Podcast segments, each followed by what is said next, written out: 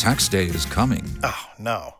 But if you sign up for Robinhood Gold's IRA with a 3% match, you can get up to $195 for the 2023 tax year. Oh, yeah. Sign up at Robinhood.com slash boost by tax day to get the biggest contribution match on the market. Subscription fees apply.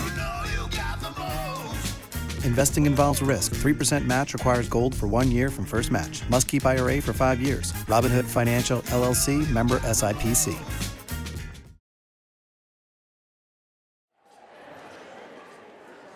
And now, a young lady from Brownell Middle School, Kendall Volpe.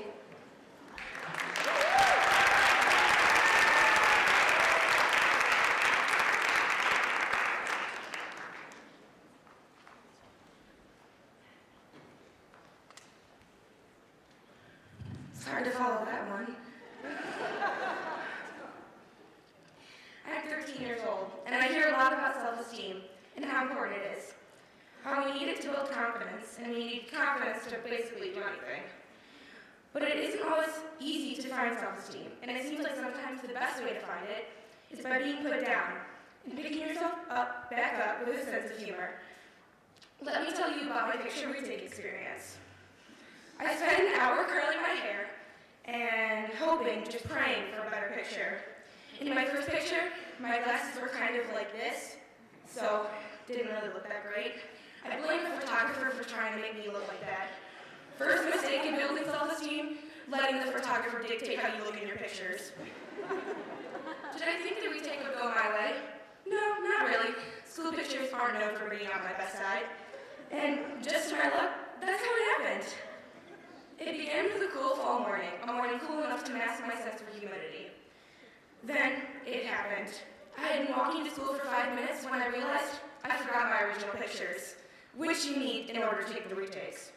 So I turned around, walked back home, and that gave the humidity just enough time to creep up, on, up, up on my hair and make it go from curly Q to holy ew. we get to the picture retake studio, and by me, we, I mean my low self-esteem and myself. I handed the lady my original pictures, and she snatched them right away and told me to sit down. The super nice lady took the first picture, and the look on her face was just like she had taken a bite out of a lemon. She looked at me. Well, I asked her, how is it? No need for sugarcoating it, not even putting me down gently. She said, it's worse than the first one. At first, I was very confused. I mean, I gave the best alty smile I possibly could, and I guess it just made me feel really worse that she would say that to me. Why would she put me down like that? So while World War Fighting behind my eyes, keeping the flowing river of tears from flowing down my face, I asked her, should I take another one? She told me to sit back down.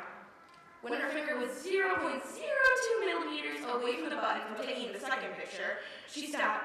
She looked up at me, tilted, head tilted, and said, well, hon, your eyes are just too small and not a lot to work with. My eyes? Hmm. Wow, what was I supposed to do about that? At this point, you can adjust my glasses, my frizzy curls, even my posture. But my eyes? Now, how was I supposed to think I could take a good picture at this point?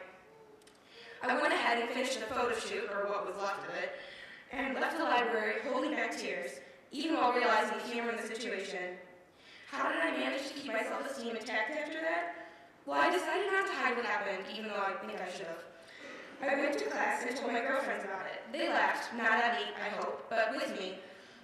I realized I couldn't be a victim, and that an eighth grade schoolbook picture, even one that will be forever printed in a yearbook, isn't that important in life's big picture. So to find self-esteem, don't let anyone tell you your eyes are too small or your hair is too frizzy. Talk to your friends about it, about your mishaps. They can relate, and they'll help you laugh about it. Write about your feelings. You can make a new picture with words, and it might not hurt to avoid looking through those yearbooks.